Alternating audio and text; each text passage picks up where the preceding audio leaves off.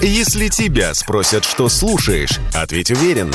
Радио «Комсомольская правда». Ведь Радио КП – это самая топовая информация о потребительском рынке, инвестициях и экономических трендах.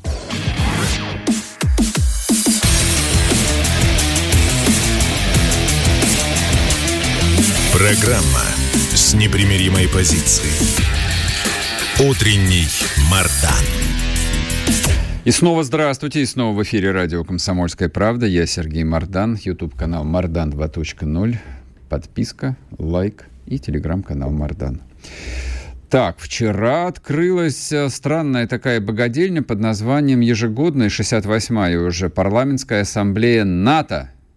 Там выступил товарищ Столтенберг. У меня такое ощущение, что он никак не может дождаться, когда наконец его отпустят. Вот, у него такой затянувшийся дембельский аккорд. А я напомню, Столтенберга должны вроде бы как уже назначить, вот после окончания вот этой его работы, главой Центрального банка Норвегии. Тоже неплохо, согласитесь. Ну вот, мужчина отрабатывает как может. Вчера сказал, пока Россия будет продолжать вести себя так, как ведет себя сейчас, особенно в отношении Украины, нет возможности для содержательного диалога. Что это означает, хочу спросить военного эксперта Михаила Ануфриенко. Михаил Борисович, приветствую. Доброе утро. Слушайте, а вот особенно так, как она ведет себя сейчас в отношении Украины, он на что намекает? Они тоже ждут контрнаступления, может быть, наши? Вот, тоже устали уже от всего этого? Я так понимаю, что основная претензия к России в том, что она не сдается. Ну, в общем-то... Киевский режим озвучивает наиболее радикально. Выход на границы 91 года. Отдайте Крым, отдайте ЛДНР, отдайте все. Ну, тогда мы с вами будем разговаривать о последующих репарациях и всем прочем. Ну, вот это конструктивный разговор. А происходящее, конечно, неуместно. Позвольте, я задам вопрос. Вот, да, вот мы с вами там два взрослых человека, вот, слегка представляющих и советскую жизнь, и Украину. Как вы думаете, я это, правда, вопрос сам себе задаю довольно часто. Неужели там кто-то всерьез верит, что действительно можно технически, теоретически выйти на границы 91 года и после этого еще диктовать условия Российской Федерации? Или это такая политическая игра?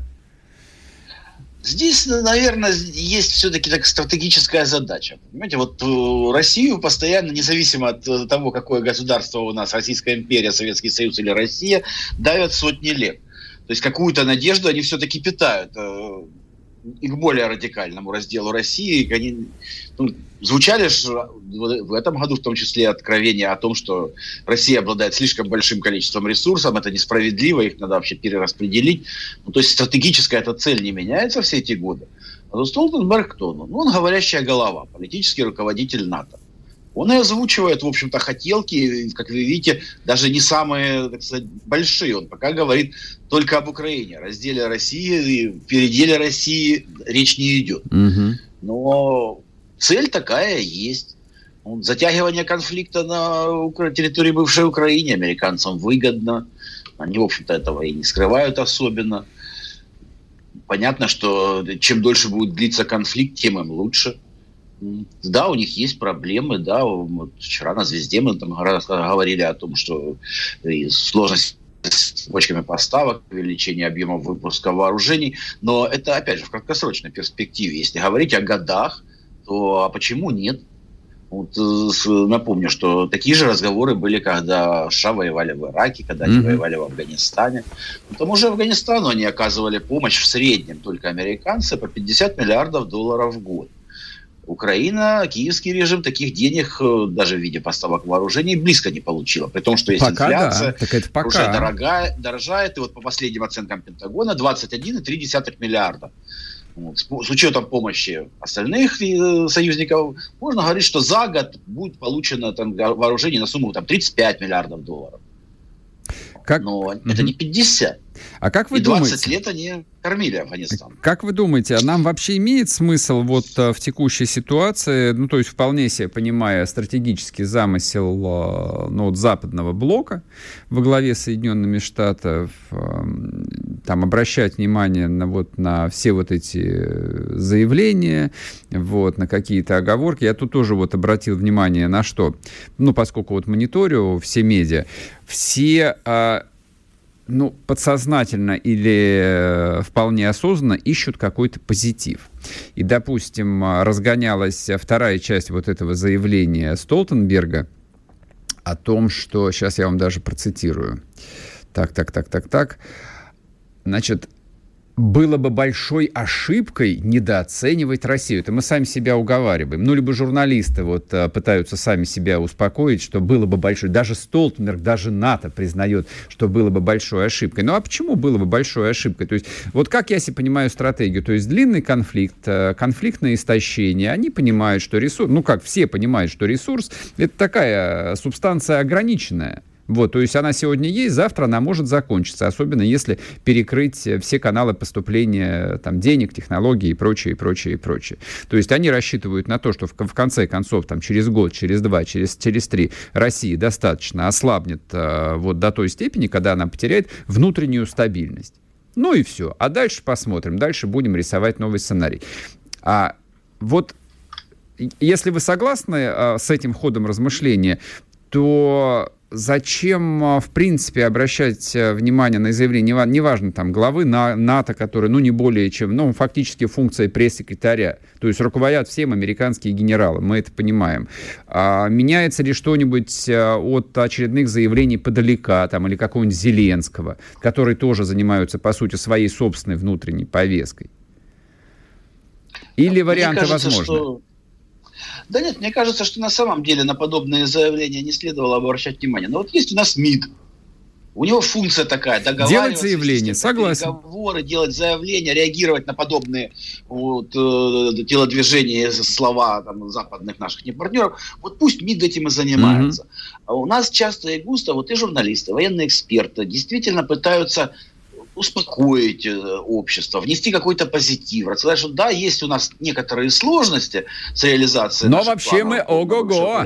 Да, но мы ого-го, и об этом даже говорит Столтенберг. Да, белый господин это нас похвалил. На самом деле, какие-то такие, знаете, следы от старого советского прошлого, когда мы по сути, преклонялись перед Западом. Да еще и до советского, на самом деле. И до советского периода, да. Это, наверное, с петровских времен было, что там все классно, они очень умные, они очень богатые, они вообще знают, как надо жить. И если мы будем жить приблизительно так, как они, и поэтому нам надо обращать внимание на то, что они говорят, и как они нас пытаются гладить по шерсти. Иногда. МИДа, да. Потому что, по сути, ничего не меняется. Мы были и есть антагонистами. Мы живем иначе, у нас другие ценности. Сегодня это наиболее отчетливо видно. При этом часть нашего общества, в том числе, принимает вмешательство Запада на происходящее на Украине, на остатках Украины, как должное. Никого не удивляет, что американцы из-за большой лужи здесь определяют, что, как и кому жить. А то, что это вообще наша земля на протяжении сотен лет. Причем не касаясь даже истории какие-то Руси, Киевской, это еще какой-то. Ребята, сотни лет это была одна территория. В 91 году какие-то политические дяди рассказали, что а теперь это другая территория. Многие это приняли, у нас в масс-медиа постоянно эта тема звучит, что в конце концов это другая территория. Это же другое государство, мы должны к нему с уважением относиться. Господа, это же дикость, понимаете? Люди, живущие в Крыму или в Харькове, вдруг оказывается в другом государстве, им говорят, да нет, вы не русские. Михаил Борисович, согласитесь, а как людям рассуждать? Люди дезориентированные, люди, в общем, приняли бы любой, прошу прощения за выражение, нарратив. Но им регулярно в голову вбивают, как гвоздь, 20-ку, причем одним ударом, заявление типа «В наши планы не входит смена режима в Киеве». И ты такой сидишь... глотаешь воздух и думаешь, не знаю что. Реакция ровно такая. Да. Своей оценке сказать, что каждый раз подобные заявления вгоняют в ступор. То есть, господин Песков очень хорошо пользуется своим положением, что он что-то говорит, а задать ему уточняющий вопрос невозможно. А логично было бы спросить, господин Песков, а Как в таком случае вы будете выполнять и видите исполнение решения Верховного Главнокомандующего, президента и вашего непосредственного начальника о том, что Украина подлежит денацификации и демилитаризации без смены режима? Ну, как известно, для того, чтобы денацифицировать Гитлера, его сначала надо было убить. Вот, собственно, как бы есть же исторический пример. Да. Вот и его потом уже денацифицировали. Да, ну, да, расскажите, приведите исторический пример денацификации и демилитаризации какого-то государства без смены политического руководства. Да еще в условиях ведения боевых действий и, по сути, тоталитарная система, которая там построена. Вот, ладно, хорошо. Опять же, хорошо было бы вот это отдать МИДу, а чтобы всем было понятно, что все подобные заявления относятся к внешнеполитической деятельности. Нет, там еще страшнее вещи говорят. И вот это вы сейчас предложение сделали такое непродуктивное, потому что если я вам приведу пару цитат, которые озвучивают представители МИДа, то становится еще более тоскливо. На душе как-то становится гадливо время от времени. Вот уж там партнеры у нас и все остальное. Да, но в то же время тот же самый Лавров, по-моему, месяца полтора назад заявил, что нашей задачей является ликвидация антинародного и антиисторического режима в Киеве. Так, сейчас мы уйдем на короткий перерыв на новости, вернемся и продолжим. Михаил Ануфриенко с нами. sportkp.ru. О спорте, как о жизни.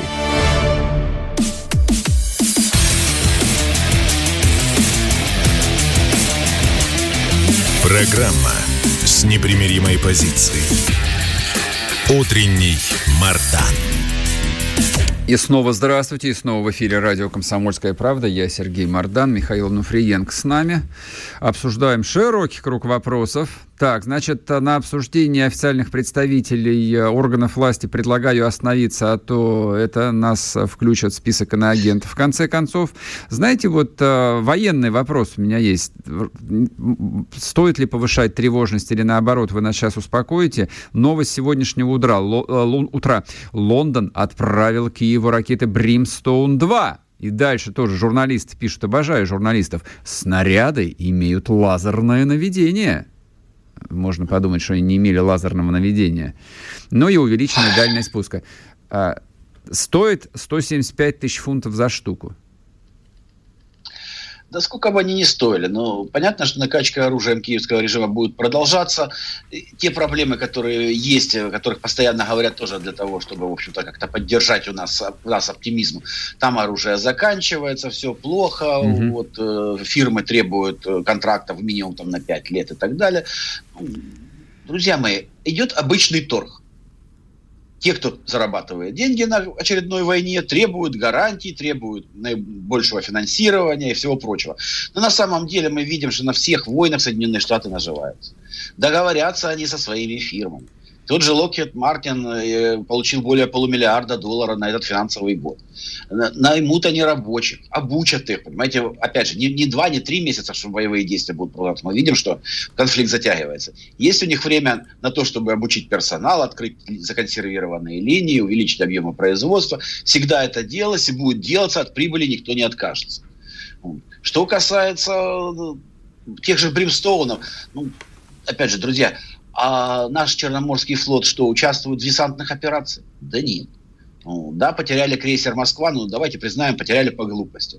Можно было его отвести на 100 и на 200 миль и использовать его вообще как радар подсветки, достаточно глупо.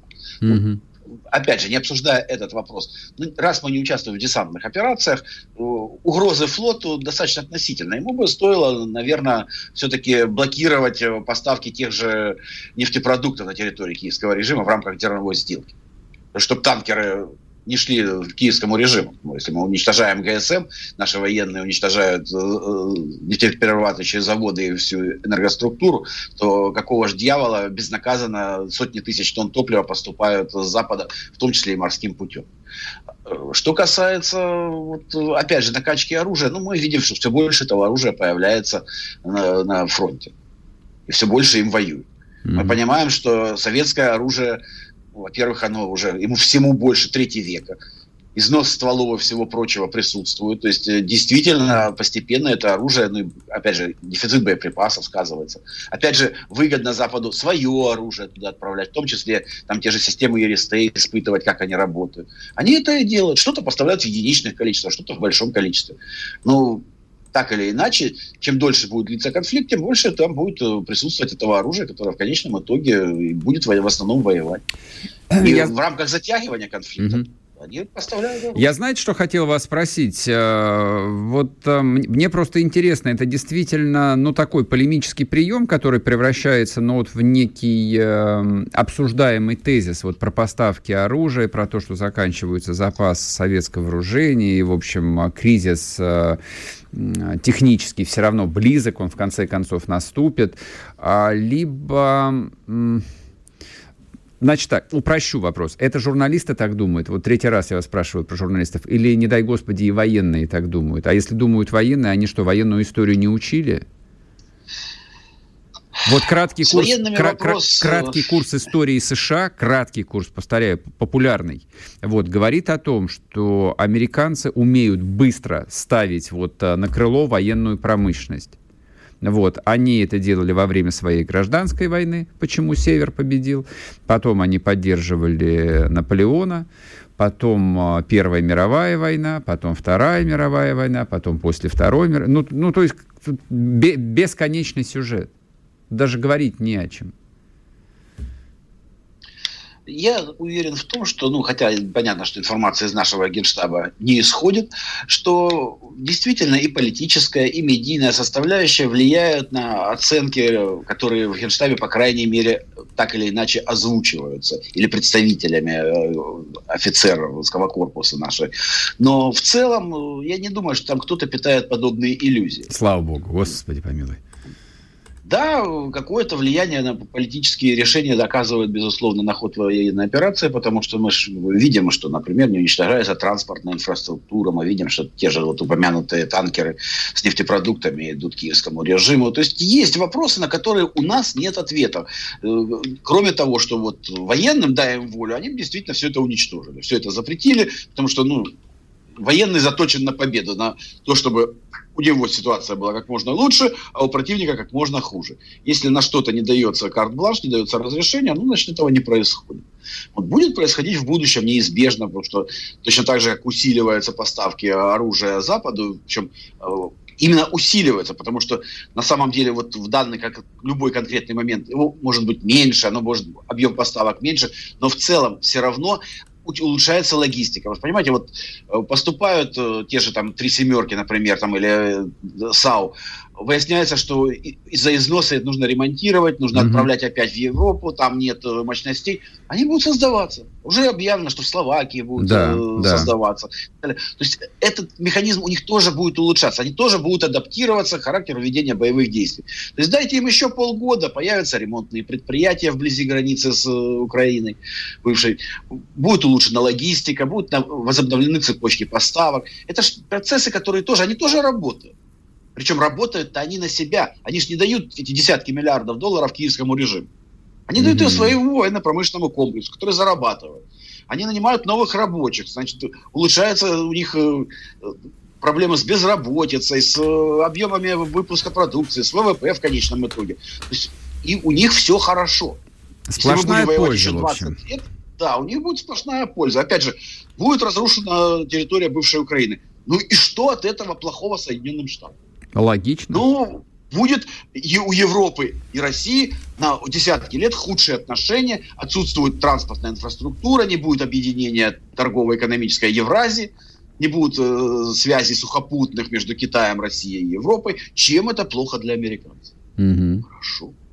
Евросоюз прекращает быть, в силу вот всех этих причин, конкурентом Соединенных Штатов в экономическом плане. Уже не идет, ставится вопрос о борьбе Боинга с Airbus, автомобильных корпораций и всего прочего. Тоже хорошо. Так, а, собственно говоря, чем им плохо? Не допустить ядерной войны, не допустить втягивания НАТО в открытый конфликт. И падение ракет киевского режима в Польше наглядно показало. Тут же всполошился и Байден, и лично сказал, что нет, это Киев виноват, это их ракеты. Не, вы нас не впутываете, ничего подобного не будет. Угу. Вы там воюете, а вот НАТО тут в стороне. Мы вам поможем, чем можем, но официально мы в этом не участвуем. Ну, все очень здорово. У них сплошные ништяки. Опять же, часть невменяемых жителей Соединенных Штатов или там, Евросоюза или еще откуда-то отправится воевать на Украину и там будет мобилизировано. Да слава богу. Зачем им эти нацисты невменяемые, которые там могут какой-то теракт провести или еще что-то, всякие идейные товарищи. Пусть они туда едут, тоже хорошо. Он, жители там, Кавказа, наиболее радикальных, в чеченские батальоны формируют, там имени Джохара Дудаева и всего прочего, отправляют, и, пожалуйста, будьте там вечно. Недолго, есть, да. Да, никаких, в общем-то, противопоказаний. Поэтому здесь не строят иллюзии. В общем, рассчитывать мы можем, как обычно, на себя. У нас есть армия, флот, а теперь еще и ВКС. Вот это наши друзья. У нас есть необходимость и возможность переориентироваться во внешней торговле и внешних связях на страны, которые не входят вот в эти полсотни невменяшек, которые там лежат под Штатами и делают то, что они хотят по щелчку. Ну, вот этим и надо заниматься. Не можем мы быстро завершить конфликт или не хотим по своим внутренним причинам, что не скрывал, ну, я говорил, не скрывал этого, что, как мне кажется, затягивание проведения специальной военной операции меняет Россию в лучшую сторону. Mm-hmm. Да, при всех военных сложностях, при всех экономических сложностях меняется общество, меняется чиновничий аппарат, меняются механизмы принятия решений. То есть то, что раньше занимало годы, теперь занимает месяцы. Мы начинаем развивать собственные производства, которые много лет не развивались, потому что высшие должностные лица зачастую до своего совершенно спокойно говорят, зачем нам, если мы можем купить лучшее там? И покупали и авиационные двигатели, и все что угодно. И комплектующие, и микросхемы. И теперь будет немножко иначе все это делается. Согласен, согласен. Но вот видите, как мы с вами вот технично, грамотно вышли на позитив. Вот, друзья мои, подписывайтесь на телеграм-канал Михаила Ануфриенко, вот, слушайте радио «Комсомольская правда», да, и будет у вас всегда отличное настроение.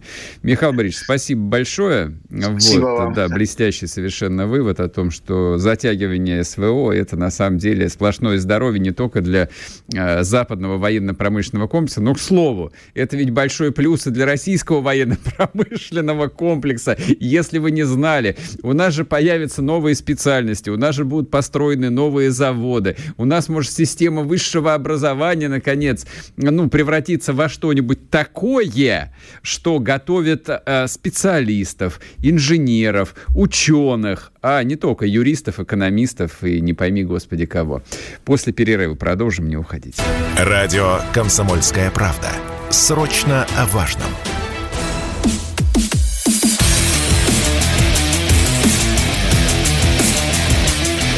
Программа с непримиримой позицией. Утренний Мардан. И снова здравствуйте, и снова в эфире радио «Комсомольская правда». Я Сергей Мардан. Трансляция идет на YouTube-канале «Мардан 2.0». С вас лайк, подписка. Идет трансляция в телеграм-канале «Мардан». Так, ну что, вы хотели поговорить про цели специальной военной операции? Давайте зададим этот прямой и бескомпромиссный вопрос Никите Данюку, заместителю директора Института стратегических исследований и прогнозов РУДН, члену Общественной палаты, телеграм-канал «Метаметрика». Никита Сергеевич, приветствую тебя. Доброе утро, Сергей. Доброе утро, уважаемые слушатели и зрители. Метаметрика Z. До тех пор, пока наша специальная военная операция официально не закончена, мы приняли решение нашей командой, что мы относимся к клубу Z-каналов, поэтому, да, проект «Метаметрика», но в Телеграме мы «Метаметрика Z». Мне кажется, это такое важное идеологическое дополнение. Важно. Слава России. Сразу тогда оговорюсь, чтобы тоже, в общем, присоединиться. Никит, значит, хорошо, тут политическую позицию мы заявили, но надо как-то успокоить добрых русских людей, ну, либо сориентировать их, потому что, ну, вчера же миллионы россиян включили брифинг которую ежедневно дает пресс-секретарь Путина.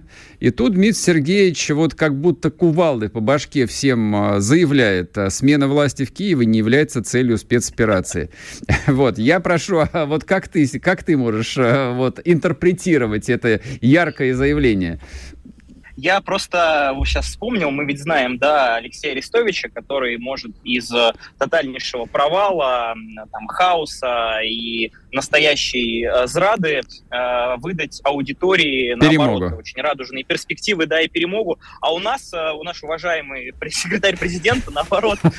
Из любой перемоги может устроить зраду, да. Ну, по крайней мере, такое смятение в сердца и умы действительно внести, а мы, собственно, в информационном пространстве дальше должны разбираться, людей успокаивать, в каком-то смысле работая так же, как Арестович. Ну, действительно, мы знаем, что официально целью специальной военной операции является в первую очередь прекращение геноцида Донбасса. Это, естественно, демилитаризация, это денацификация, об этом тоже забывать нельзя. И президент, когда 24 числа обращался к российскому обществу, действительно не носил фразу, что одной из целей этой операции будет смена политического режима, демонтаж политического режима. И это правильно. Объясню почему. Дело в том, что если бы наш президент, ну, собственно, публично сказал об этой цели, то тогда вся наша внешняя политика, которую мы выстраиваем через международные институты, через постсоветское пространство, через наших там союзников или нейтральных партнеров, она рассыпется как карточный домик. Объясню почему. Потому что именно наше государство неоднократно говорило о том, что выстраивание многополярного мира должно заключаться на принципах невмешательства во внутренние дела суверенные государства. Однако все мы прекрасно понимаем, что целью на самом деле является даже не смена политического режима в Киеве. Это, мне кажется, произойдет в любом случае в результате достигнутых целей специальной военной операции. Я глубоко убежден, что долгосрочной целью, просто я не знаю, насколько она измеряется там, в годах, да, в месяцах, является, безусловно, уничтожение украинской государственности. Потому что сохранение украинской государственности при любом политическом режиме, который контролируется Западом, это автоматически потенциальная угроза нашему государству. Поэтому для того, чтобы в первую очередь, видимо, не пугать наших уважаемых, в первую очередь, соседей, союзников и братские государства, не буду сейчас их перечислять, но тем не менее, Песков, как человек, который всегда действует, ну, в основном, скажем так, действует в рамках той конфигурации, которую выстраивает информационно президент, хотя мы помним, да, слова самого Владимира Владимировича о том, что иногда там Дмитрий Сергеевич может что-нибудь сказать такое, как бы непонятно, на чем основывается. Да. Но в данном случае это, как мне кажется, позиция президента, и вы знаете, было бы очень странно, если бы мы действительно все наши цели, которые есть, существуют, ну, опять же, наверное, в папочке у президента и там соответствующих лиц, которые принимают решения на военном уровне, на политическом и дипломатическом, озвучивали.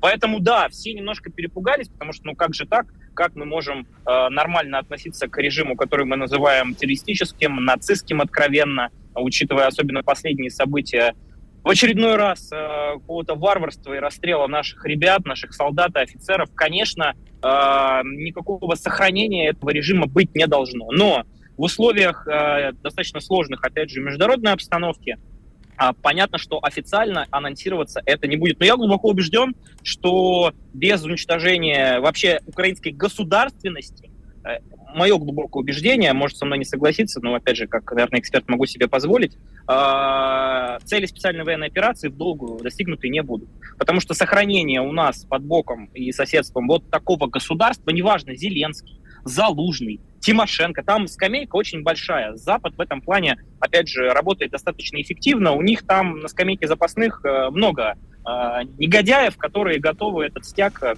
борьбы с Россией, с русским миром поднять, если Зеленского в итоге не будет по каким-то причинам.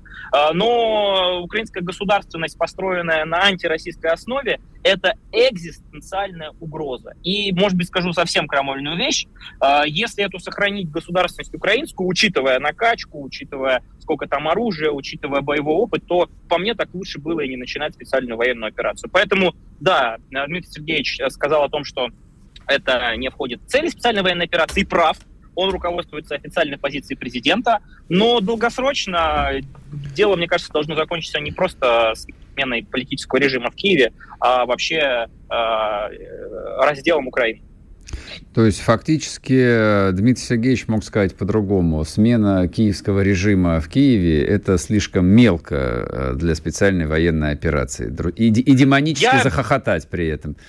Я не берусь, опять же, там, говорить, как Дмитрию Сергеевичу лучше говорить. Он, да, понятное дело. Но очень важно, это тоже, ведь, мне кажется, важный такой маркер общества, патриотическое общество, да, в этих условиях, которое помогает армии, которое переживает всеми силами, пытается достаточно сложную ситуацию, опять же, у нас на фронтах у ребят как-то исправить в контексте оборудования, в контексте обеспечения элементарными какими-то средствами, да, индивидуальной защиты и так далее, оно правильно делает, что обращает внимание на такие заявления, потому что, ну, не все равно. Вообще в тот момент, когда была объявлена частичная мобилизация, на мой взгляд, тогда уже общество, ну, автоматически имеет право задавать вопросы Министерству обороны, там, соответственно, пресс-секретарю, соответствующим органам, потому что, когда дело ограничивалось контрактной армией, да, и, как мы знаем, цели специальной военной операции исключительно силами контрактников достигнуты не были, но когда уже общество и вся страна становится, ну, потихонечку, это происходит сложно, со скрипом, мы это все понимаем, тем не менее, на мобилизационные какие-то рельсы, ну, тогда вот это негодование, эти вопросы, они абсолютно справедливы. Я вообще жесточайший противник позиции «там сами разберутся, не надо лезть, вы только мешаете, давайте мы объявим сейчас тотальную цензуру, так же, как на Украине, ничего про Министерство обороны говорить не будем». Я считаю, что в нынешних условиях эта позиция контрпродуктивна, потому что если бы общество в какой-то момент не заявила о себе, ну, в первую очередь, там, через военкоров, через ребят, добровольцев, которые на фронте, о тех проблемах, которые есть, на мой взгляд, они бы так быстро не были бы исправлены. Они и так до сих пор не все исправлены, но, по крайней мере, тенденция есть, тенденция положительная. Поэтому с уважением отношусь к мнению, там, опять же, моих коллег, которые считают, что критики или там, не то что критики, а каких-то вопросов быть не должно. Мне кажется, что вопросы быть должны, просто должны они быть продуктивны, конструктивны, не в контексте «шеф, все пропало», там, мы в контексте «давайте мы кого-нибудь арестуем». Ну, честно, вот как человек, который, опять же, вот работает в информационном пространстве, могу сказать, что показательный какой-нибудь арест чиновников из разных ведомств, которые были ответственны за определенные задачи, которые эти задачи провалили, на мой взгляд, оказало бы на общество седативный эффект в формате того, что, значит, выводы делаются, значит, реконфигурация происходит и переживать не нужно. Ну, почему это? Может, это происходит, просто мы об этом не знаем. Вот это мое мнение. Хотя, честно, как бы это жестко не звучало, показательные какие-то разбирательства, мне кажется, очень бы пригодились, потому что, ну, спецоперация обнажила проблемы достаточно большие.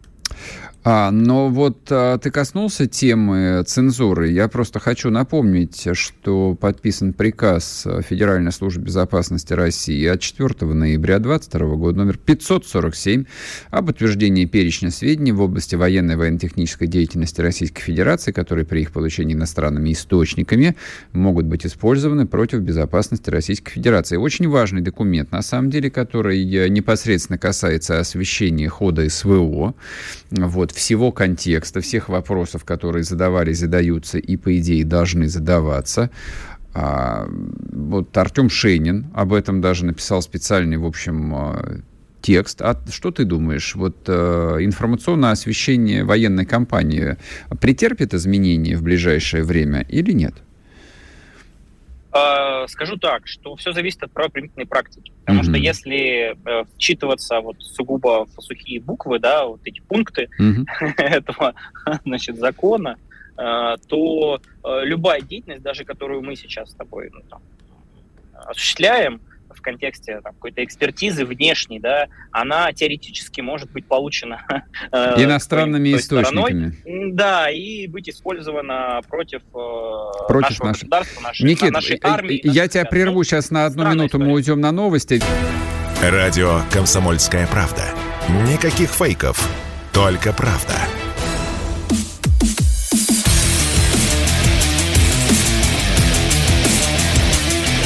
Программа с непримиримой позицией. Утренний Мардан. И снова здравствуйте, и снова в эфире радио «Комсомольская правда». Я Сергей Мардан и Никита Данюк, член Общественной палаты. Никита Сергеевич, итак, мы начали аккуратно очень, не критиковать ни в коем случае, а обсуждать приказ номер какой-то, я сейчас скажу, номер 547 Федеральной службы безопасности об утверждении перечня сведений в области военной тайны. Итак, ты сказал, правоприменительная практика. Вот да, то, что мы сейчас обсуждаем, в принципе... В основе да, если буквально трактовать, может быть рассмотрено как работа на врага со всеми вытекающими. Не тревожно тебе? Нет, не тревожно? Вот нет, сейчас вот ты едешь, и тебе не тревожно? Мне не тревожно, потому что я душой и сердцем, всеми своими помыслами, делами все равно за русскую армию. И если случится ситуация, при которой соответствующие там компетентные органы условно будут усмотрят в моей деятельности, и в твоей в том числе, да? В первую очередь в деятельности Сергея Мардана, да, какой-то намек на там, не знаю, дискредитацию, на вредительство, честно, я свою экспертную позицию и гражданскую позицию так вот сложу аккуратно и помещу в сейф. Почему? Потому что в таком случае выступать против, мне кажется, контрпродуктивно. До тех пор, пока этого не происходит, мне кажется, мы делаем то, что мы делаем, и, в принципе, в правильном направлении. Еще раз поясню. На мой взгляд, есть большое количество загадочных актов, которые, если вчитываться, в общем-то, достаточно широкими полномочиями наделяют наши правоохранительные органы, естественно, специальные службы и так далее. Просто, так устроен человек, гражданин, он не вчитывается, ему вот эта нормативная база правовая не очень-то нужна. Но когда делают специально такие законы, собственно, там, нормативно-правовые акты, значит, существует определенная необходимость под конкретное действие разработать вот эту правовую основу. Да, опять понятно. Же, история, при которой там, этот закон будет распространяться там, на всех, будет объявлена тотальнейшая цензура, ничего про специальную военную операцию говорить нельзя, невозможно, объясню почему. Потому что если уж это нужно было делать, то с самого начала. В нынешних условиях, когда все общество, значительная часть общества, по крайней мере, которая интересуется делами у нас, специальной военной операции, тем, как обстоят дела на фронте, она уже работает и заточена под определенное освещение событий. Я еще раз говорю, самое главное, чтобы это было в любом случае конструктивно, главное, чтобы не было никакого вредительства, никакой дискредитации, и в этом плане давайте посмотрим, я вот с большим уважением, например, отношусь к деятельности российских военкоров, в том числе твоих коллег, которые работают в «Комсомольской правде», Дмитрий Стешин, Александр Коц. Вы уж простите, я глубоко убежден, что эти люди, которые, в общем, по-настоящему сидят в окопах и общаются с соответствующими структурами ведомств, в том числе в Министерстве обороны, никогда бы не делали какие-то заявления, репортажи, материалы, которые бы вредили, объективно, нашим ребятам, нашему государству и нашей армии.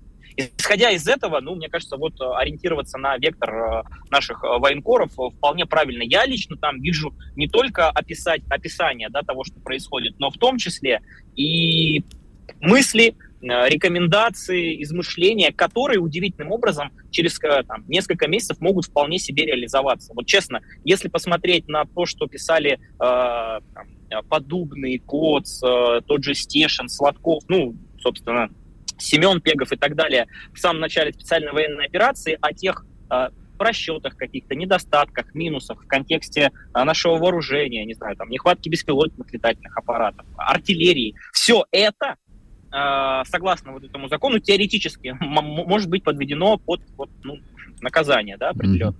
Удивительным образом, не то, что никакого наказания не было, через какое-то время вот все те вещи, о которых ребята говорили, честь им и хвала, они начали исправляться и реализовываться. Не до конца, но тем не менее процессы были запущены.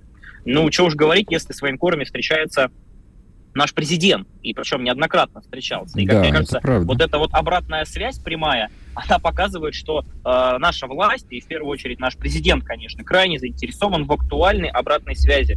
И те вопросы, которые возникают периодически у наших ребят, которые на фронте, они могут конвертироваться в конкретные решения, которые, собственно, эти вопросы позволяют решить. Поэтому ничего страшного нет. Я понимаю, что та сторона либеральная, которая в нашей стране до сих пор сидит, ей очень выгодно запустить сейчас тезис о том, что новый 37-й год, тотальная цензура, просто вывесил какой-то пост в социальных сетях с вопросами, с критикой, сразу приезжает черный воронок, НКГБ, Сталин, ГУЛАГ. Это все, вот я сам в свое время стал жертвой этой информационной кампании. Ее, кстати, очень уважаемый журналист в российской среде, ну, по крайней мере, по тем временам, Владимир Владимирович Кознер, в том числе в ней поучаствовал. Вот. Поэтому технологии известны. Нет, я не вижу в этом никакого произвола. Все делают правильно. Если этот указ и, собственно, закон нужно было создать, значит, так надо было. Не, я согласен, потому что с точки зрения того, как должна осуществляться информационная политика, скажем так, когда страна ведет масштабную военную кампанию, то есть по закону Конечно. Военного времени, ну, он достаточно даже на хохлов посмотреть, извините меня за выражение.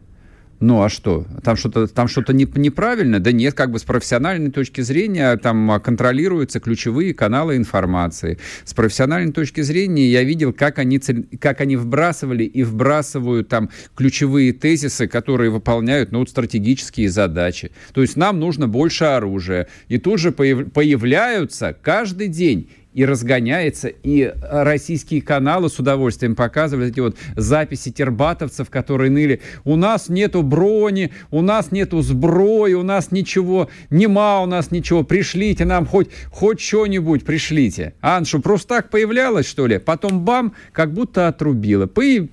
Исчезли тербатовцы несчастные. Появились совсем другие сюжеты. Мне кажется, что, в общем, не грех у врага и поучиться в данном случае. Да, я вообще считаю, что в этом плане информационная кампания, которая есть на Украине, которая, конечно, во многом благодаря западным специалистам существует, она, ну, если не является эталоном, то, по крайней мере, действительно, какие-то лучшие практики нужно заимствовать в условиях, как правильно сказал, фактически военного положения, ну, частичного, да, по крайней мере, в некоторых регионах точно, это абсолютно логично. И еще раз повторяю, моя глубокая позиция: до тех пор, пока, ну, нет никаких сигналов там в отношении тебя, «Комсомольской правды», там, меня, наших каких-то информационных источников, ну, значит, мы делаем все в рамках нормы. Как только есть какие-то вопросы, ну, честно, вот это уже настоящая вредительская позиция, стоять на, значит, позиции, что нет, вы ничего не понимаете, я все буду делать правильно, я продолжу, она контрпродуктивная, и если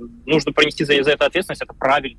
Я только поддержу, несмотря там на мое глубокое убеждение, что в России действительно плюрализм мнений слишком большой, вот это вообще моя точка зрения, да, слишком много свободы слова и демократии, особенно там для некоторых товарищей. Но в нынешних условиях, если мы не сплотимся вокруг государства, президента, нашей армии, при всех тех проблемах, которые есть, мы точно, простите за такой сленг, уважаемые зрители и слушатели, не вывезем.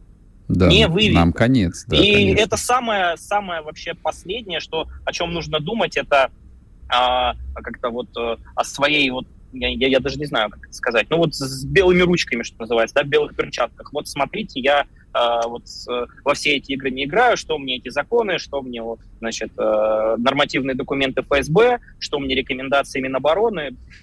Ну, я, по крайней мере, осуждаю такую позицию. Никит, спасибо тебе большое. Никита Данюк был с нами, заместитель директора Института стратегических исследований и прогнозов РУДН, член Общественной палаты, телеграм-канал «Метаметрика Z». Подписывайтесь. Два слова я добавлю. У нас программа на сегодня уже приближается неумолимо к концу. Да, мне кажется, что... Ну, это вообще такая родовая черта...